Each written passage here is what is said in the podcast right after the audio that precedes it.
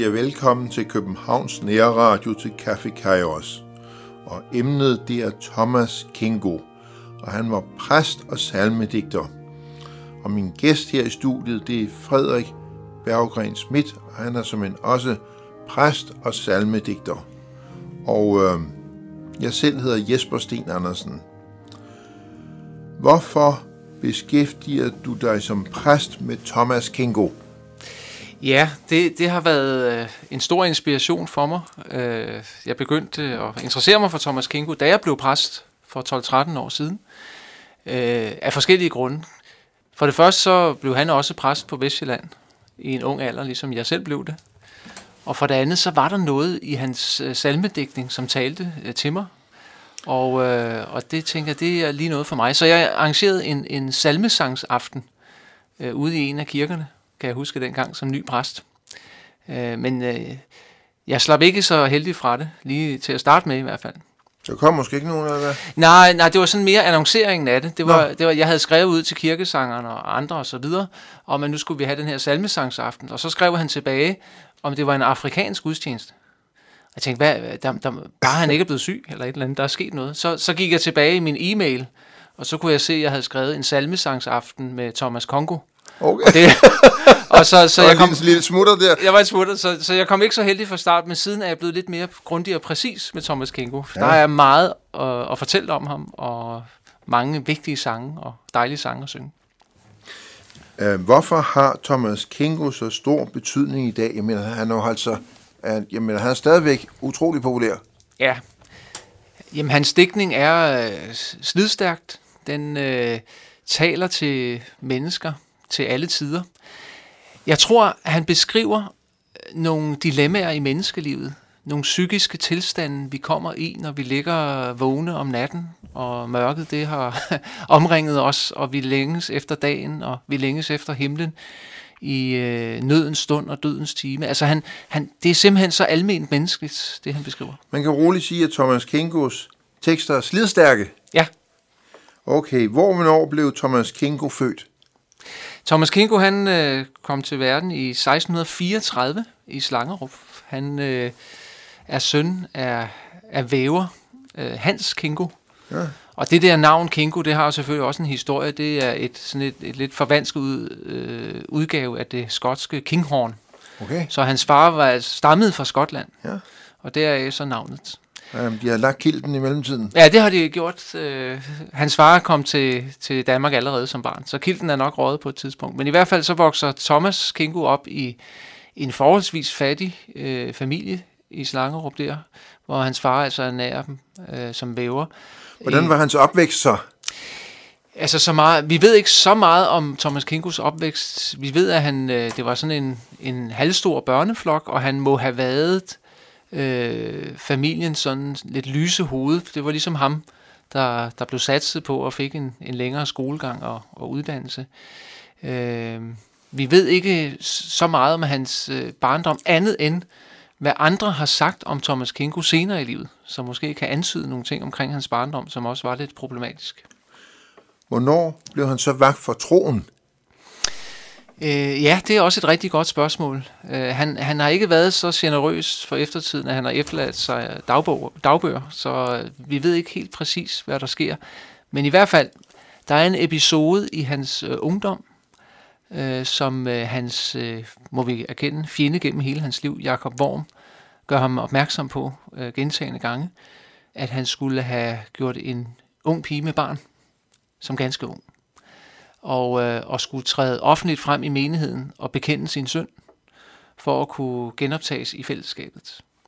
Så der er altså sket et eller andet med den unge Thomas Kingo. Hvor han gik så der. Ja, som vi også kender fra kirkefaderen Augustin, som ja. også er igennem en omvendelsesproces.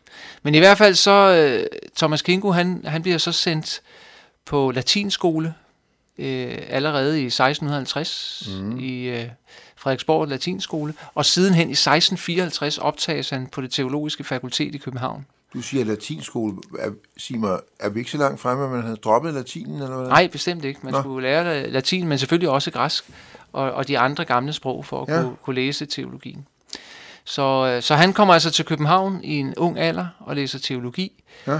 Øh, men det går heller ikke helt som, øh, der, som, øh, som det var planlagt, fordi der udbryder et øh, pest i København Oh, under hans studietid. Ja, Øh, det var alvorligt. Med det var, pest. det var alvorligt, og det rev jo tusindvis af københavnere i, i døden. Mange københavnere, der havde øh, familie på landet og var lidt mere velhavende, de flygtede ud af byen, men, men Thomas, den unge studerende der, han vælger altså at blive Mhm. og hjælpe de syge. Han var altså en troende ung mand. Det var, han- må han have blevet i mellemtiden, fordi han, han øh, hjælper de syge med deres pleje. Han begraver også talrige københavnere øh, i den tid der, hvor, hvor folk dør som fluer. Og er altså meget tæt på, på, på de mest ramte mennesker. Øh, og løber jo en ufattelig stor risiko selv for at blive syg. Jeg kunne da selv få pest, så. Ja, absolut. Øh, hvornår begyndte han så at digte salmer? Jamen altså, salmedækningen, den, øh, den hører en, en, en lidt senere livsfase til. Øh, han begynder først rigtigt at, egentlig at digte salmer, øh, efter han er blevet præst. Men han begynder at digte langt tidligere. Nemlig øh, allerede da, efter han er blevet teolog. Og øh, er- har, der bliver han så huslærer forskellige steder på Sjælland. Så kan vi lige have præciseret, hvornår blev han så færdig som teolog? Hvor gammel var han da? Jamen det gør han i 1658, så der Ja. er han jo en 4-25 år. Og det var en ung alder. Ja. Og, og det var også, man blev heller ikke sådan øh, øh, præsten lige fra den ene dag til den anden. Huslærer først på herregård rundt omkring på Sjælland, først i Hillerød, og så kom han så til Vedbygård på Vestjylland, hvor jeg også har boet i nærheden. Og, øh, og der, der, der, der sker så nogle skældsættende ting der. Og det er adeligt, der boede der. Det øh, var det, og øh, han, det var så øh, godsejer Ine Ryd, og hendes, øh, det var så hendes børn, han skulle undervise. Men Thomas Kingo, han begynder altså at digte, øh, mens han bor på Vestjylland. Hvad, hvad så det for en type digte? Ja, det er øh, nogle meget ejendommelige digte. Hans første øh, ungdomsdigt, det hedder Sebygårds Koklage. Og det er, øh, det er et meget mærkeligt digt, og det er meget langt. Er det en vits, eller hvad? Det handler om en tyr, der bliver kastreret, og, øh, og det bliver tyren altså så frustreret over, at den, øh, fordi den nu skal undvære alle de søde røde køer, at den ender med at drukne sig i søen. Og øh, det, det skriver han, altså det der digt, øh, i en tid, hvor Danmark jo øh, ligger i krig med svenskerne. Og, øh, og Danmark er altså ligesom den kastrerede tyr, som taber Skåne, Halland og Blikkinge Åh oh, nej. og går, går, går sådan ned nærmest med en, en depression, depression. Men jeg kunne godt tænke mig måske at læse et, et lille stykke af det der meget lange digt, så vi lige får en fornemmelse af sproget dengang. Men vi møder altså her øh, tyren, som først øh, hører vi lidt om, om, om ungdommen her. Øh, når pigerne hos Malke så sig satte ned at sjunge, i sådan glæde drev han hen, altså tyren, sin ungdoms år og alder. Til lykken var hans gode ven, og alt til ønske falder. Men som i verden intet er, i sådan flor og lykke, det jo forandrings skæbnebær, og går på skiftes krykke. Så har vor tyr og drukket sit af modgangs sure skåle, i svenske tid med smerte tit, han måtte se og tåle at hans affødninger de to, og for hans øjne flåede, og somme bort i landet jo, og somme hjemme åde. Og her fortæller Kingo jo altså, at i, da svenskerne invaderede Sjælland, der kom de jo også til Vedbygård, og så tog de jo simpelthen øh, kalve og øh, hvad de kunne, kunne finde proviant og våben og stjal simpelthen. Mm. Og det, det får han altså skrevet sådan lidt indirekte her omkring tyren som altså må drikke modgangs sure skåle. Og den her skål, vi må tømme i menneskelivet også, det er et billede, som Thomas Kingo flere gange vender tilbage til, og som vi også skal møde, øh, som vi også møder i, i salmen, øh, Nu render solen op. Kan vi ikke tage den op? Øh, det er passende med, min salme nu. Skal vi ikke tage den nu? Jo.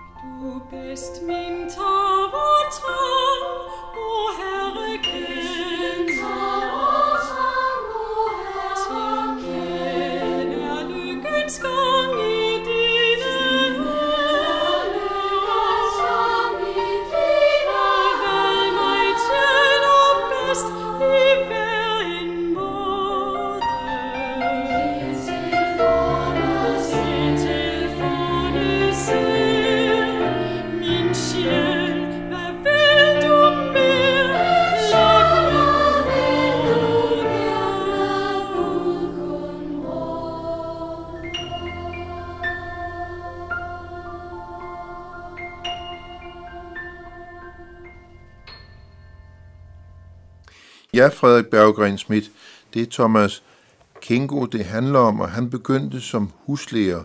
Men hvor, hvor og hvornår fik han arbejde som præst? Ja, da han har været huslærer nogle år, og øh, vist allerede har været på besøg i Kirke Helsinge præstegård, hvor, hvor, øh, hvor, hvor Peter Worm var præst, ja, så bliver han altså kapellan, altså hjælpepræst i Kirke Helsinge ja. på, på Vestjylland. Og øh, det bliver jo altså en tid, hvor han skal lære præstegærningen at kende, øh, og også lære præstefamilien at kende. Mm-hmm. Og øh, der er altså en del, der tyder på, og det kan vi jo næsten vide med sikkerhed, fordi det udvikler sig senere hen, at han på et eller andet tidspunkt er blevet alvorligt forelsket i præstefruen, Åh, det lyder ikke godt. Ce- Cecilie Balkenborg. Og øh, sagen var jo dengang, at øh, når, en, når en præst flyttede ind i et nyt embede, så, øh, øh, så boede der som regel en præstekone i forvejen, som man så overtog. Og det har Peter Worm altså også gjort på et tidspunkt. Og da den gamle præstekone så er død, så er han blevet gift med, med Sille Balkenborg, som, som var meget yngre end, end præsten, og mere på alder med Thomas Kinko. Så de har altså øh, måske haft et godt øje til hinanden. I hvert fald har Thomas Kinko haft et godt øje til hende.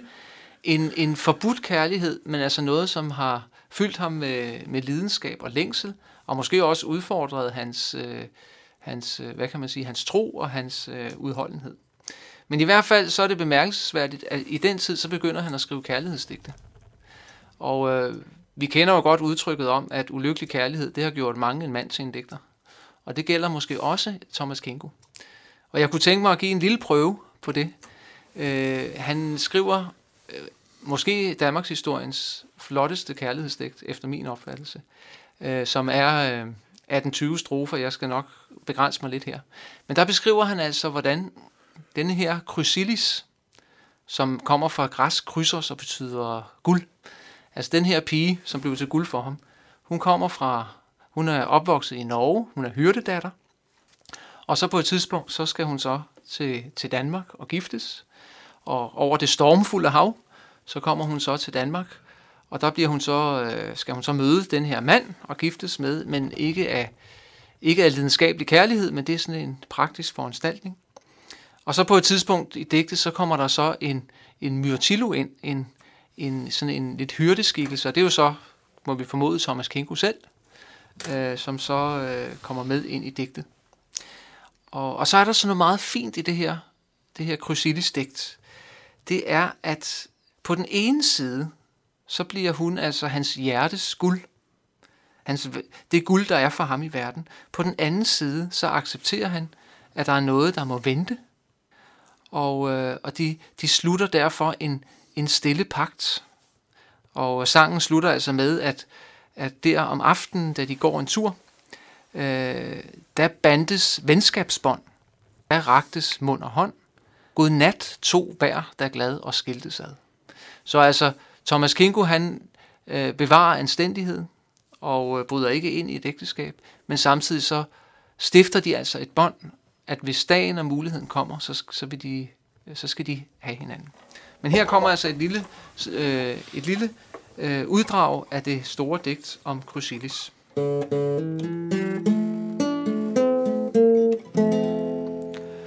Chrysilis, du mit verdens guld, min en og ønskeskat, mit lys i mørke nat. Kom nærmere hed, o hjertehul, og læg dit øre til. Jeg for dig sjunge vil. Lykkens sang, lykkens gang, vil jeg vise uden fejl. Hvor du mig, jeg og dig, skue må som i et spejl. Solen skal ikke nå de vester vande blå, ej hænge lysen lok på stjerneflok. Før jeg krydselis har gjort det for verden bar, hvor højt jeg elsker dig bestandelig. Og så kommer så verset der, hvor han siger, du mindes vel den aftenstund, jeg det dig ved hånden fik, og ene hos dig gik. Og så skilles de altså ad til sidst, og stifter altså det bånd, at hvis dagen og muligheden kommer, så skal det være os. Nu har vi præcis havde hørt om hans ulykkelige kærlighed. Ja. Fik, fik han kone og børn sådan rigtig? Ja. Det, der sker, øh, det er, at øh, Peter Worm, som jo er en ældre præst, han dør, og, øh, og dermed så står øh, Thomas Kinko jo til at overtage øh, embedet i Kirke Helsinge. Men han har en drøm, og det er at vende tilbage til Slangerup og blive sovnepræst der. Og fordi i det samme, så er pastor Søren i Slangerup også død. Så Thomas Kinko, han spiller højt spil nu. Han skriver altså til kongen og beder om at få kongebrev på embedet i Slangerup. Men han vil have Sille, Cecilie Balkenborg, med sig som sin kone, altså præsteenken. Han tager en chance. Han tager en chance. Der er et problem. I præstegården i Slangerup, der sidder pastor Sørens enke. Og hun skal jo som skik er overtages af Thomas Kinko. Hun skal jo ikke sidde uforsørget. Det er altså den nye præst opgave at overtage præsteenken i Slangerup. Strengt taget, så ender han jo med to kroner, så. Den går ikke. Den går ikke. Hverken gen- dengang eller nu. Så Thomas Kinko han er nu nødt til at købe præsteenken i Slangerup ud af præstegården og genhuse hende et andet sted. Og forgælder sig dybt derved. Men det lykkes ham altså at få Sille Balkenborg med sig som sin kone til Slangerup, medfølgende hele den børneflok, som hun har fra sit ægteskab med Peter Worm i Helsinge. Det bliver lidt kompliceret nu. Men sagen er, de bliver gift, og de flytter ind i Slangerup Præstegård. Thomas, Sille og alle børnene, som han så bliver bonusfar til, for at bruge et moderne udtryk. Ja, ja. Moderne udtryk, jeg med. Så, og så, så man kan sige, han skriver meget om lykken i livet, lykkens gang og så videre. Og her må man sige, at, at livslykken øh, tilsmiler Thomas Kingo, øh, i hvert fald for en tid. For øh, sagen er, at ægteskabet, da det har varet 11 måneder, så bliver Sille syg Åh oh, nej. og dør efter kort tid. Åh oh, nej. Og Thomas Kingos verden styrter fuldstændig i grus, må vi formode, og kan, kan, kan også genfinde i hans øh, digtning, i hans salmer. Der sidder han altså i Slangerup Præstegård med en hel øh, håndfuld børn fra, fra Silles ægteskab, tidligere ægteskab, dybt forgældet til op over begge ører, og er, er, er ny sovnepræst. Så, så er gode råd dyre, og ved formentlig, det øh, påstår i hvert fald Marianne Hesselholdt i hendes roman om Thomas Kingo, så er det mor Kingo, som stadig lever, der må flytte ind i præstegården og, øh, og, og sørge for, at der skal ske noget. Det, der så sker, det er, det gælder jo nu om ja. at finde en rig enke, som Thomas Kinko kan gifte sig med, som kan flytte ind og tage sig af husholdning og børn, og have en stor pose penge med, så gælden, så gælden kan indfries. Det lyder lidt udspekuleret, det der. Ja. Jamen, vi, ja, det siger du måske, Jesper, men, men dengang, altså ægteskabet, det var en praktisk foranstaltning. Ja. Og, og, og, no, og, og det var jo en måde at sikre sig, ja. ikke? og sikre hinanden. Men i hvert fald så finder man en greveenke, Johanne Lauritsdatter, som er en 13-14 år ældre end Thomas Kinko.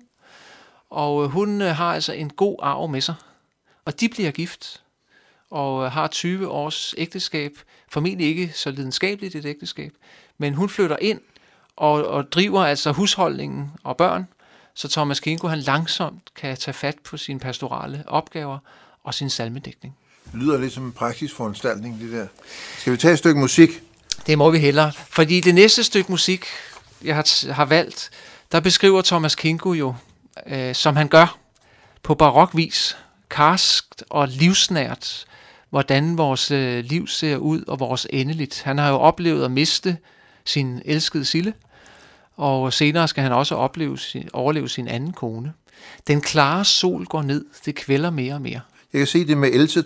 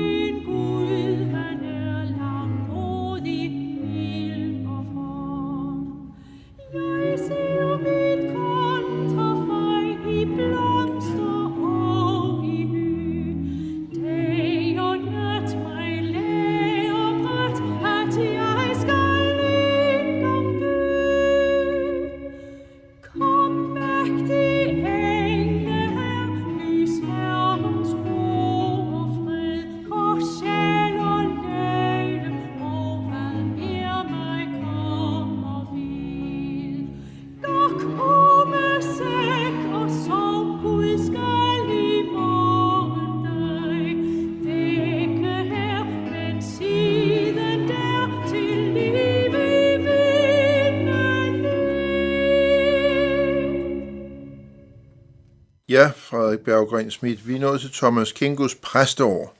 Digtede han salmer sideløbende med sin præstegærning. Ja, da Thomas Kingo først er blevet præst, så tager salmedigtningen virkelig fart. Han digter også stadigvæk andet, men det bliver salmedigtningen, der bliver hans øh, primære. Og i 1674, der udgiver han sit åndeligt sjungekor, altså en salmeudgivelse. Og øhm, det er første parten, der kommer en anden senere. Og det han gør, det er, at han skriver faktisk salmer til den daglige andagt. Han skriver en morgensalme og en aftensalme, og det er jo nogle af dem, vi allerede har hørt her i programmet, som skulle ramme dagen ind for den lille menighed, for familien derhjemme. Øh, men, men det viser sig hurtigt, at de her salmer de bliver brugt også i gudstjenesterne og spreder sig. For Thomas Kingo er allerede en kendt digter. Øh, han øh, har skrevet et kæmpestort indsættelsesdigt, da Christian den 5. han bliver kronet i 1671. Han er blevet hofdigter, han er blevet enevældens øh, store digter og salmedigter. Så Thomas Kingo, han var jo den tids øh, Grundtvig, eller kan man måske sige Kim Larsen i disse tider, hvor vi har sagt vel til, farvel til vores nationalskjald. Han var datidens nationalskjald. Øh, digter, det var ham, man bad om at skrive de store digte i den tid. Så han får altså meget medvind i sejlene omkring sin salmedækning. Men der sniger sig også noget andet ind. Fordi som jeg nævnte tidligere, så har Thomas Kingo altså en, en, en fjende gennem sit liv, som vil ham det ondt. Og Thomas Kingo øh, går heller ikke af vejen for at, at, at give tilbage den anden vej. Jeg siger det for at fortælle om en mand, som, som ganske vist var både from, men også var meget menneskelig. Og øh, det er nemlig øh, Jakob Worm, som var søn til, til Peder Worm nede i Kirke Helsinge. Altså, man kan sige, Sille Balkenborgs stedsøn, som givetvis selv har været forelsket i sin stemor, øh, de 5-6 år yngre han har været. Men i hvert fald, så sker der det, at, at Jakob Worm, han bliver øh, rektor på latinskolen i Slangerup, nogenlunde samtidig med, at Thomas Kinko bliver præst. Det vil sige, at Thomas Kinko bliver øh, hans overordnede. Og så er der altså en episode, hvor øh, de mødes på gaden, og, øh, og Jakob Worm, han løfter hatten, han hilser på sin overordnede sovnepræst, men Thomas Kinko vil ikke løfte sin hat for Jakob Worm, som, han, som, som hans underordnede. Og det falder simpelthen Jakob Worm på brystet. Han er i forvejen satiriker, og så kommer satirikeren altså op i ham. Så der sker altså nu det, at de to mænd, som har øh, så meget øh, at byde på, de bekriger hinanden gennem satiriske vers, som de offentliggør. Og øh, vi har her øh, øh et, et, jeg vil læse et vers, som Jakob Worm han skriver til Thomas Kinko, øh, om hans kalot. Det vil sige, inde under sin hat, så har Thomas Kinko en, en kalot på sin skaldede isse, for at holde den varm. Og Jakob Worm er fuld af idéer til, hvad man kan bruge den kalot til. Bare hør her.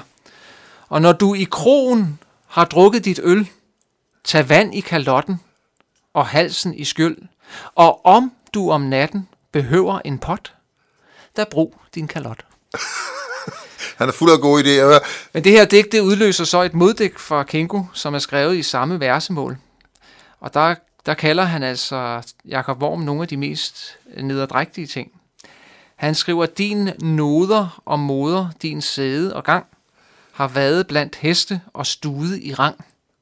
Men nylig fra stallen opkrøben til slot, du lumpen huns fot. Og det er altså kønsdelene på en hund, han taler om her og kalder Jakob Worm. Og så skriver Jakob Worm så endnu et smededigt, og det udvikler sig det her. Øh, det, der så sker for Jakob Worm ulykkeligvis, det er, at han, han holder ikke ved satiren mod øh, Thomas Kingo. Han begynder også at lave satire om den enevældige konge. Det var ikke så klogt.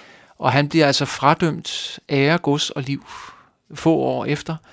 Øh, det vil sige, at han skal henrettes. Åh oh, nej. Og så viser Thomas Kingo sig alligevel sit, sit kristne storsind. Han går i forbøn for Jakob Worm hos kongen. Hans egen ærkefjende, han beder om, at han må blive øh, skånet og bevare livet. Og det bliver så omstødt til, at han bliver landsforvist, og han dør så i Trankebar øh, nogle år senere. Det var smukt træk.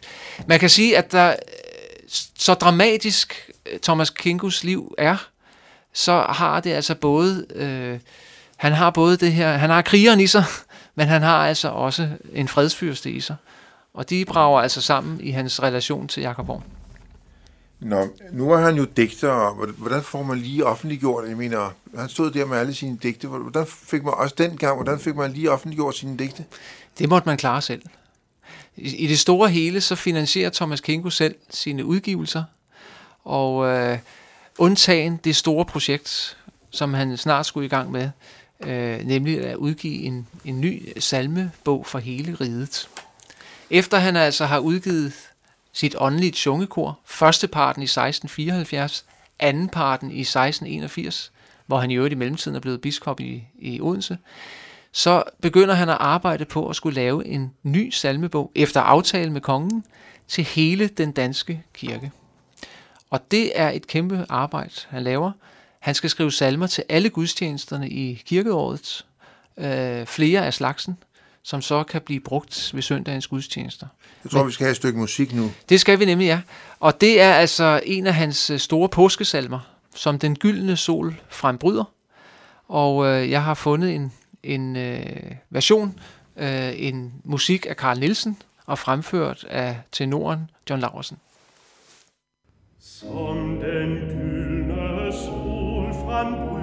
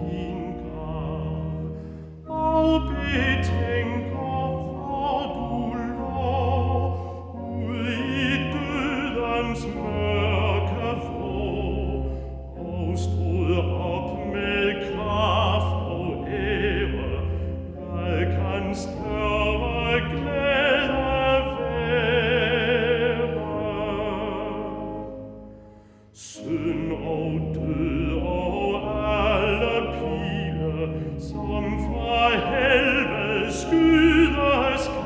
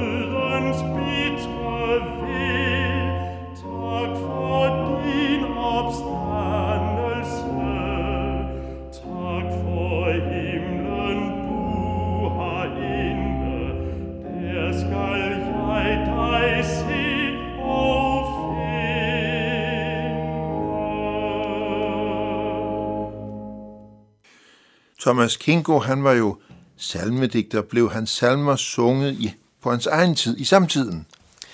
Ja, de, de får ret hurtigt, ret stor udbredelse. Det er jo fordi, han er anerkendt som digter i forvejen. Han øh, bliver jo som sagt også øh, biskop i Odense, i Fyns Stift, som også talte Lolland Falster dengang. Så han har også en, en, en indflydelsesrig position i, i samfundet. Han blev simpelthen sådan landskendt. Det gjorde han på meget øh, kort tid. Øh, der er også noget, der tyder på, at, at øh, han blev offer for misundelse fra andre. Som jeg nævnte, så blev han altså sat til at skulle lave en, en ny salmebog for, for hele kirken. Og det er jo altså både kirkerne i Danmark og Norge, som jo hørte til, til det danske rige. Ja. Så hørte sammen med Danmark dengang.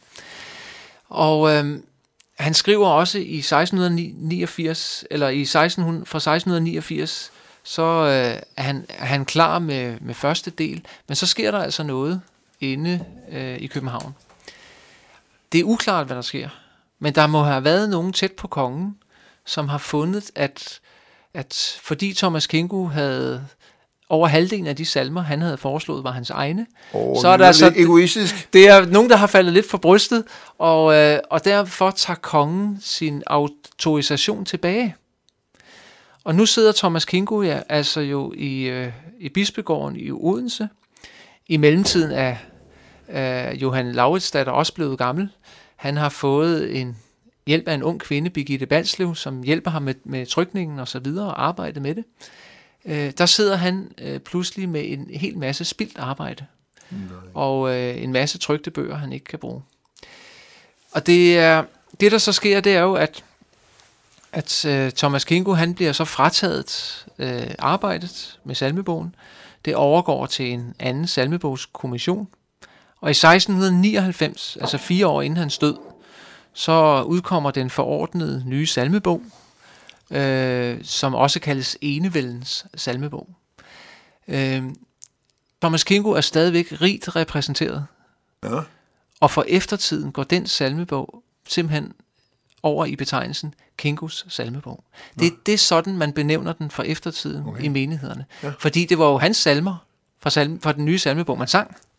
Hans kvalitet i salmerne, både hans kvalitet teologisk og i forhold til det livsnære og psykologiske i mennesket, det var langt foran de andres. Det var hans salmer, man sang. Og de stærke jyder, øh, de brugte jo, de insisterede på at bruge den salmebog sådan helt op til nyere tid. Det var slidstærkt, det, var, det, det kunne gå videre i arv fra generation til generation. Så han fik oprejsning, det er det, jeg mener med det, i sine sidste leveår. Simon, hvor mange år fik han lov til at virke som præst? Jamen, øh, dengang var det jo almindeligt, at man arbejdede til sin død. Man arbejdede simpelthen til, man ikke kunne mere. Og øh, tiden frem til, det er jo, at først dør Johanne Lauritsdatter, hans anden kone. Øh, Thomas Kingo, han øh, har så allerede inden Johannes død skrevet et såkaldt bindebrev til Birgitte Balslev, som øh, er 30 år yngre end Thomas Kingo, altså en, en grevedatter. Okay. Og et bindebrev, det er, at, at man via et brev binder den anden til sig. Det kunne man også gøre. Jeg kunne skrive et brev til dig, Jesper, og sige, øh, øh, jeg skriver et bindebrev her inden Mortens aften. Det betyder så, at du skal invitere mig på gås Mortens aften. Tak skal du have. Ja, så man inviterer, man inviterer sig selv. Så man kan sige, Thomas Kingo inviterer sig selv til at blive Birgitte Balslevs mand ved at skrive et bindebrev. Hun siger ja, men selvfølgelig først efter, at Johanne Lauritsdatter er død. Så bliver det officielt. Så hun er altså hans kone de sidste 10 år af hans liv, fra 1694 frem til hans død i 1703. Han lider af en svær hudsygdom i sine sidste år, øh, og er stærkt plaget af det, men alligevel ved hendes hjælp er han altså rundt på visitater i hele det store stift. Og øh, jeg vil nok tro, at der er nogle præster, der med frygt og bæven har set ud af vinduet, at nu kom den biskoppelige vogn rullende ind i gården, og nu skulle der altså visiteres, og, øh, og Thomas Kinko har haft en, en, øh, en, en stor, der har været en stor respekt omkring ham, og nogen har måske også været lidt ængstelige ved at skulle have ham på besøg. Jeg tror, at de har fået en god oplevelse ud af det, og, en, og måske også en god teologisk opsang. Vi skal lige have lidt musik. Vi kan ikke nå så meget af den. Hvad er det lige, vi skal høre?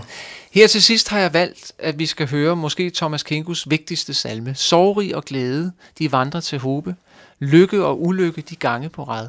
Her samler Thomas Kinko hele sit eget liv, sin tro, sin erfaring og sit liv med Gud og mennesker. Det er kontraster. Det er baroktidens udtryk for, at sorg og glæde, det er sideløbende strømme i vores liv. Og et fuldt og et helt liv, det rummer altså begge dele. Men Gud er med i det alt sammen. Og når vi har kæmpet os igennem det her, så venter Gud og himlens herlighed. Sorg og glæde, de vandrer til håb. Lykke, ud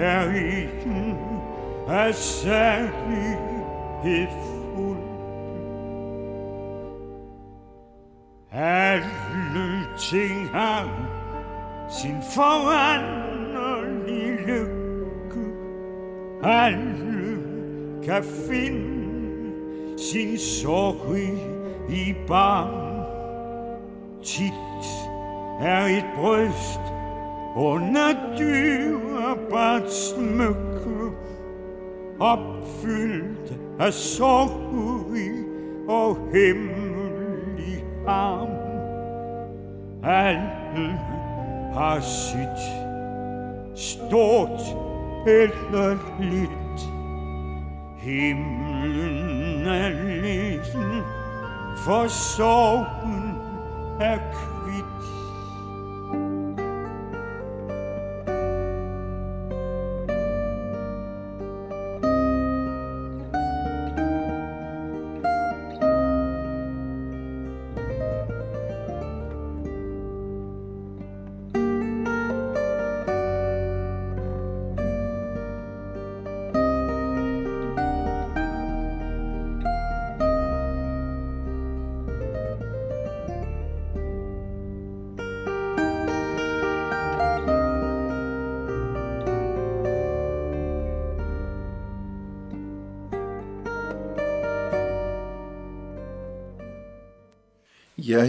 jeg lige ved at sige, det her lød jo helt uforbederligt som Paul Dissing. Du har helt ret. Jeg har valgt at tage den her version med. Det er nordmanden Ivar Kleive, der har arrangeret den her, og Paul Dissing, der synger. Øh, jeg synes, øh, øh, han rammer meget godt sådan den øh, både melankolske tone, der er i teksten, men, øh, men der er også noget livsnært og livsgladt i det. Nu skal vi snart til at runde det her program af, og jeg vil godt lige have at vide, hvordan var Thomas King god som præst? Vi ved øh, kun fra visitatsbøgerne, at han øh, jo rejste rundt på Fyn og Lolland Falster, og øh, hvad, hvad, lidt om, hvordan det foregik med en samtale øh, med præsten, ja. nogle gange også en overværelse af gudstjenesten, og en, øh, øh, en tale til menigheden. Men vi ved faktisk ikke så meget om Thomas Kinkus liv som præst, og hvordan sovnebørnene opfattede ham. Vi ved jo i hvert fald, at de har sunget hans salmer. Det har de givetvis. Ja. Og det har været opbyggeligt for dem. Vi ved, at et af hans sovnebørn, Jakob Worm, havde et meget anstrengt forhold til ham. Men, end, end, men, han, men endte med, at Thomas Kinko gik i forbøn for ham. Det var smukt. Så mit gæt er, at han har været en, en, en tydelig sovnepræst, men som også har, har haft hjerte for sine sovnebørn. Er der noget sådan at sige om hans alderdom? Gik det ned ad bakke, eller hvordan? Ja, som nævnt, så led han svært af en hudsygdom de sidste år. Det må have været frygtelig anstrengende for ham at komme rundt øh, som biskop. Han døde i en alder af 68 år, hvad jo var temmelig gammelt dengang. Øh, og Hvordan blev hans død af og begravelse? Men altså, han bliver jo begravet fra Odense Domkirke, og han ligger på Fraude Kirkegård, sådan lidt uden for Odense i dag. Der er mindesmærker af ham både i Odense og i Slangerup, men hans største mindesmærke, det er jo hans salmer, som vi synger stadigvæk i kirke og i hjem, og som jeg vil tro, hvis verden står til den tid, at vi stadig synger i den danske kirke om 100, 200, 300 år. Hvordan blev hans eftermæle? Blev han husket? Ja, altså gennem hans salmer, så er han blevet husket for altid, eller for eftertiden, og øh, øh, jeg, vil, jeg vil tro, at, at hans øvrige digtning, hans ungdomsdigtning og andre digte, det, der, der skal man være sådan lidt, lidt, lidt nørd, litteraturnørder, og gå meget op i digtning. Men jeg synes, der er nogle meget spændende øh, sammenhæng mellem hans ungdomsdigtning og hans salmedigtning. Men det er salmerne, som vi tager med os som rejsegods i livet. Synes du, at Københavns Nærradios lyttere bør beskæftige sig med Thomas Kingo? Og hvorfor? Øh, Thomas Kingo øh, kan vi have meget ud af at beskæftige os med, ved ganske enkelt at blive ved med at synge ham. Vi kan også meditere over nogle af hans øh, salmetekster. For eksempel hans store passionsdækning øh, omkring øh, Jesu øh, lidelse, korsfæstelse og død. Øh, det kan jeg varmt anbefale. Nu skal vi til at slutte. Jeg siger tak til dig, Frederik Berggren Schmidt, fordi du lagde vejen forbi Københavns Nærradio studie. Tak til Jan Nørgaard, der sidder i teknikken, og jeg selv hedder Jesper Sten Andersen. Vi siger tak til lytterne, som er fulgt med indtil nu.